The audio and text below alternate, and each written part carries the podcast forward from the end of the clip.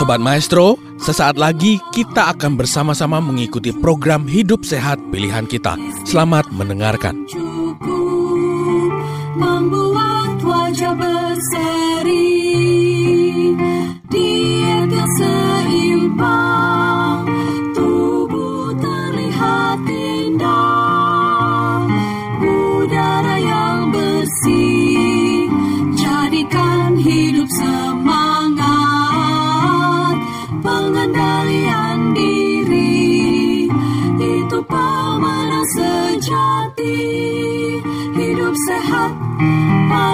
Tuhan hidup sehat sangat berharga. Sepuluh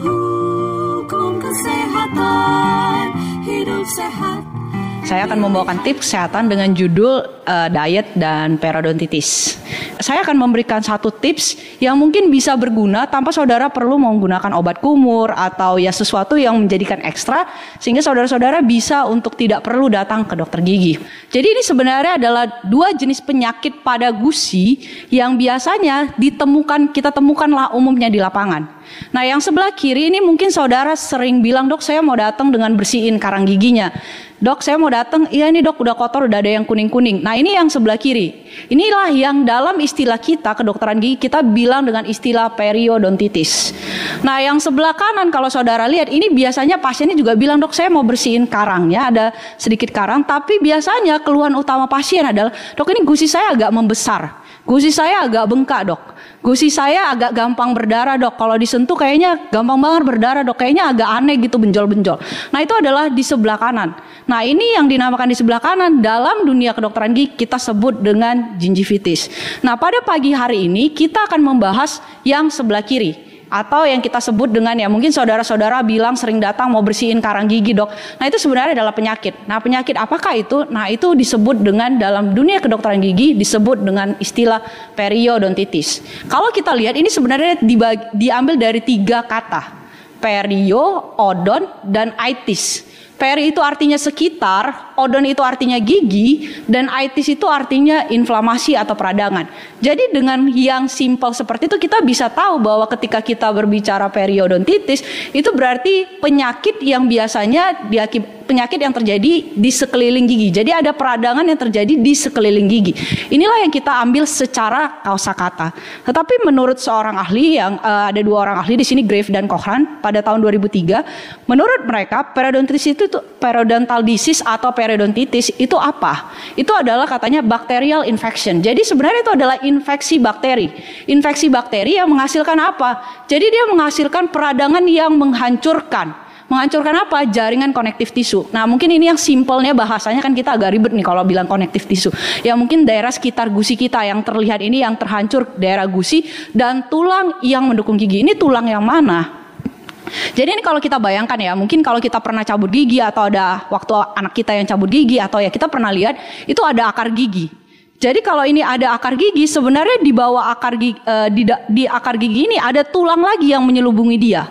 Jadi sebenarnya kita tahu bahwa gigi itu adalah tulang. Jadi tulang diselubungi oleh tulang. Nah itu kita bilang dengan tulang yang mendukung gigi. Tetapi di antara gigi dengan tulang yang mendukung gigi, inilah sebenarnya ada kayak gimana ya, kayak soft breakernya, ada kayak serat yang kita namakan ligamen periodontal sehingga tulang sama tulang ini nggak langsung ketemu. Kayak kalau kita di tubuh kita aja kalau tulang kita ini kayak kehabisan cairan di antaranya, nah itu kan biasanya sakit kan. Nah oleh karena ada soft breaker ini jadi tulang sama tulang kita ini nggak langsung ketemu. Nah inilah yang dihancurkan oleh si uh, kuman ini. Jadi kalau kita bayangkan kalau kita ada pasien datang atau mungkin kalau teman-teman uh, saudara-saudara pernah lihat kayak gitu pasi uh, teman kita atau saudara kita yang datang di antaranya itu kan biasanya diisi gigi di antara harusnya diisi gusi itu jadinya diisi oleh karang gigi. Nah, itu sebenarnya adalah kita bilangnya kayak infeksi bakterinya itu memakan daerah gusinya dan tulang yang mengelilingi giginya. Makanya semakin progresnya semakin besar itu akan semakin turun. Jadi digantikan oleh karang gigi yang semakin banyak dan juga kalau kita lihat itu biasanya giginya cenderung akan goyang karena kita tahu sama-sama yang memegang si gigi ini adalah tulang yang menyelubungi gigi. Nah, itulah yang dihancurkan. Jadi singkatnya daerah gusi kita dan tulang yang pegang inilah yang dihancurkan oleh periodontal disease atau yang mungkin saudara-saudara sering sebut dengan karang gigi. Nah, apa yang mau saya ambil dari kata ini? Kalau kita lihat sebenarnya dari dari hal ini aja kita bisa tahu bahwa sebenarnya penyebab utamanya di sini adalah infeksi bakteri. Jadi bakteri adalah penyebab utama yang terjadi di sini, di mana itu karena ada sisa plak yang terjadi di situ. Jadi kita bisa lihat bahwa bakteri adalah penyebab utamanya. Meskipun uh, kita semua percaya hal itu, tetapi pada kenyataannya banyak daripada saintis atau ya pakar-pakar lah di bidang dunia kedokteran gigi itu percaya bahwa sebenarnya bukan hanya infeksi daripada bakteri atau bukan hanya bakteri yang sebenarnya menjadi penyebab. Ada penyebab lainnya. Dalam hal ini adalah kalau kita baca di sini ada kata imun sistem. Jadi di sini kita bisa lihat bahwa ini imun sistem juga berma, e, berpa, bermain di situ. Kenapa bisa? Saya juga menyetujui dengan hal ini. Kenapa? Karena ada satu kasus di mana saya menemukan hal ini juga di lapangan. Pada kasus itu kita temukan bahwa pasien ini datang jadi awalnya memang banyak karang giginya. Jadi di sekitar gusinya itu ada banyak, ada banyak lah karang giginya yang terlihat. Habis itu kita bersihin, kita ajarin dia bahkan cara sikat gigi. Kita kasih lihat dia punya pH, kasih lihat segala sesuatu, kita ajarin benar-benar ajarin. Tapi pada saat itu kita suruh dia kontrol kembali. Ini masih mudah. Nah, ketika dia datang kontrol sekitar seminggu apa dua minggu ke kemudian, kita lihat bahwa karang gigi sebenarnya plak atau sisa makanan itu gak gitu banyak. Tetapi kita lihat bahwa gusinya kembali meradang seperti itu. Nah, ini dipengaruhi oleh imun sistem daripada tubuh mereka atau imun sistem di dalam mulut kita juga dipengaruhi. Oleh karena itu dari hal ini kita dapat mengambil bahwa sebenarnya imun sistem di dalam di dalam mulut kita atau di dalam tubuh kita juga dapat berpengaruh terhadap terjadinya karang gigi. Makanya di sini bahwa meskipun katanya penyebab utamanya itu adalah uh, si bakteri ini, tetapi sebenarnya imun sistem atau di dalam kondisi di dalam lingkungan mulut kita itu berperan penting dalam hal ini. Oleh karena itu dikatakan bahwa sebenarnya kalau kita lihat juga dalam hal ini, makanya dahulu tidak terlalu banyak kalau kita bicara karang gigi dahulu orang nggak terlalu banyak bicara tentang kayak pola makan dan lain-lain. Biasanya pola makan akan dikaitkan dengan kayak lubang gigi. Tetapi ternyata di akhir-akhir tahun ini kita dapat melihat bahwa ternyata nggak seperti itu lagi sekarang. Ternyata bahwa pola makan itu sekarang banyak ahli juga yang menyarankan bahwa pola makan kita ternyata akan berpengaruh dengan terbentuknya karang gigi juga. Nah ini ada sebuah penelitian, kalau kita lihat di yang kedua ini, ini ada sebuah penelitian yang dilakukan. Jadi penelitian ini dilakukan pada dua kelompok orang yang berbeda. Kelompok yang pertama di diaturlah nutrisinya, pola nutrisinya walaupun tidak dikatakan dengan langsung nutrisi yang bagaimana, tetapi di kelompok yang pertama itu pola nutrisinya diatur, sedangkan po yang kelompok yang satunya lagi itu tidak diatur. Jadi dibiarkan makan ya terserah kayak gitu, nggak adalah aturan untuk nutrisinya. Ternyata ditemukan pada mereka yang diatur pola makannya atau nutrisinya, ternyata mereka dua kali lebih rendah rentan terkena penyakit karang gigi dibandingkan dengan mereka yang tidak diatur atau yang bebas saja. Ini menunjukkan dari hal ini eh, para peneliti ini menyimpulkan bahwa ternyata oh dengan mengatur pola makan kita ternyata bisa berpengaruh terhadap terjadinya karang gigi. Ada indeks yang kita cek. Nah lebih lanjut mereka coba lagi. Oh ini kan nggak tahu jenis pola makan apa. Nah mereka mulai membandingkan antara ada 200 pasien, 100 yang vegetarian dan 100 lagi yang non vegetarian. Jadi dibandingkan di dua kelompok ini, nah vegetarian yang di sini bukan vegetarian yang junk food ya. Mereka yang benar-benar kayak kita bisa bilang ya makan sayuran, bukan bukan se, bukan yang kayak junk food kita makan yang suka-suka yang penting gak makan daging, bukan. Dan juga mereka yang jaga OH. Jadi ini kelompok 100 vegetarian benar-benar yang 100 vegetarian. Dibandingkan antara yang 100 vegetarian dengan yang non vegetarian, ternyata ditemukan bahwa yang vegetarian dan uh, yang vegetarian ini ternyata memiliki tingkat resiko daripada terjadinya karang gigi ini jauh lebih rendah dibandingkan dengan yang non vegetarian. Bahkan dikatakan bahwa mereka memiliki uh, ke apa oral hygiene atau kemampuan untuk bersihin mulut yang jauh lebih baik. Nah ini, tetapi kan kalau dalam ini kita nggak tahu sebenarnya jenis pola diet yang bagaimana yang sebenarnya diatur oleh yang 100 vegetarian ini. Nah, ada penelitian dilanjutkan lebih jauh lagi. Ini penelitian yang di, menggunakan high fiber atau tinggi serat, rendah uh, rendah lemak lah. Ya ini mungkin dari kelompok sayur-sayuran. Jadi pada kelompok ini dibandingkan uh, sebelum mereka sebelum penelitian dan sesudah penelitian setelah diberikan high fiber diet dan low fat diet. Jadi dibandingkan ternyata bahwa yang mereka temukan adalah mereka bukan hanya dari segi resiko untuk terkena karang giginya lebih rendah, tetapi juga ternyata ditemukan bahwa kondisi mulut mereka itu juga jauh lebih baik. Nah, dari sini mereka juga mengambil satu kesimpulan ternyata ada ada dengan kita konsumsi high fiber dan low fat diet ternyata sangat berpengaruh terhadap terhadap terjadinya karang gigi. Dari sini bisa lebih detail lagi, ternyata diet yang bagaimana dari pola seorang vegetarian yang mempengaruhi. Tetapi di dalam penelitian ini ada satu hal yang uh, bias lah, kita bilangnya kayak membuat peneliti-peneliti itu ragu karena salah satu hal yang lain dengan mereka mengganti polanya itu ada penurunan berat badan. Jadi menurut daripada beberapa ahli mengatakan bahwa oh ya itu kan karena berat badannya turun berarti konsumsi nutrisinya kurang.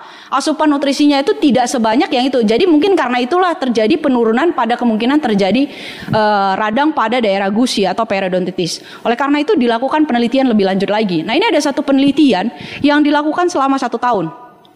Jadi mereka mengganti diet. Jadi ada sekelompok orang yang diambil diganti dietnya menjadi wholesome food. Jadi benar-benar yang high, uh, high high fibers dan low fat diet. Benar-benar diganti selama satu tahun dari. Jadi indeks sebelum dicek, setelah diganti selama satu tahun itu dicek kembali. Nah ternyata setelah satu tahun ini dia indeks periodontitis, uh, ya indeks radang gusinya itu jauh lebih baik dan sangat-sangat baik kondisi mulutnya. Tetapi setelah itu mereka dipulangkan kembali dan dikembalikan seperti diet mereka. Jadi tidak diharuskan untuk mengikuti diet yang seperti yang diharuskan sebelumnya. Nah, ternyata setelah saya tidak tahu berapa lama di dikembalikan mereka dietnya, tetapi setelah mereka kembali dan dicek kembali dengan diet yang sama, dengan cara mereka menyikat gigi yang sama dan cara yang lain, ditemukan bahwa tidak ada perubahan pada daerah kondisi di dalam rongga mulut. Dari sini, para peneliti ini mengambil satu kesimpulan. Satu kesimpulan yang pasti bahwa ternyata dengan high fiber diet dan low high fiber fiber diet dan low fat diet ternyata bisa membantu untuk mengurangi uh, kondisi uh, mengurangi kemungkinan kita terjadinya karang gigi. Bahkan peneliti-peneliti ini juga bilang bahwa oh bahwa ternyata memang benar bahwa kalau kita ada sesuatu hal dengan makanan yang dimakan. Ada sesuatu hal yang mempengaruhi. Bahkan setelah dikembalikan karena sudah dalam jangka waktu panjang, itu ada sesuatu hal yang dipertahankan di dalam mulut pada saat itu. Satu hal yang saya ingin bagikan ke mungkin sesuatu yang kita udah sama-sama sama-sama tahu, sama-sama lakukan mungkin adalah bahwa dengan hal yang simple seperti kita konsumsi sayuran, sayuran dan juga mungkin makan buah dengan konsumsi dengan high fiber diet dan low fat diet ternyata kita nggak perlu kayak harus sibuk-sibuk mungkin untuk menyediakan mungkin pasta, pasta gigi kadang-kadang yang anti antibakteri kemudian ada juga yang obat kumur antibakteri. Ternyata melalui konsumsi makanan yang Tuhan rencanakan bagi kita, ternyata itu bisa membantu kita dalam menjaga kesehatan mulut kita sehingga sebenarnya kita nggak perlu datang ke dokter gigi. Nah, sebagai satu kesimpulan yang saya ingin bagikan kepada kita di eh, sahabat hari ini ada satu hal yang saya ingin kita uh, renungkan. Ini menurut Louis Pasteur dikatakan begini, the more I study nature katanya, the more I stand I stand amazed katanya. I stand I stand amazed at the work of the creator. Science brings me nearer to God. Dia bilang begini, bahwa semakin saya mempelajari alam, semakin saya ter terheran-heran katanya. Saya terheran-heran dengan apa yang Tuhan ciptakan. Katanya pengetahuan akan membawa kita lebih dekat kepada Tuhan. Saya nggak tahu ya, tetapi ketika semakin saya banyak belajar tentang kesehatan, bagaimana kita belajar dalam kondisi rongga mulut kita, semakin saya menyadari bahwa sebenarnya makanan yang Tuhan rencanakan bagi kita sebenarnya memiliki healing yang Tuhan sebenarnya supaya kita nggak terkena penyakit. Ada sesuatu hal yang ketika Tuhan berikan kepada kita sebenarnya itu bukan untuk melarang kita supaya makan yang tidak, maksudnya oh kamu makan yang ini supaya kamu nggak dapat yang enaknya gitu, bukan. Tetapi ada maksud Tuhan bahwa dengan menggunakan makanan itu sebenarnya itu adalah makanan yang terbaik untuk tubuh kita. Dan memang dari sini kita bisa melihat bahwa sebenarnya Tuhan kita itu adalah pencipta kita dan Dia tahu apa yang terbaik bagi kita. Uh, mungkin sekian saja tips kesehatan dari saya. Semoga ini dapat menjadi berkat bagi kita semua. Amin. Sobat Maestro, Anda baru saja mendengarkan program Hidup Sehat Pilihan Kita. Terima kasih atas kebersamaan Anda.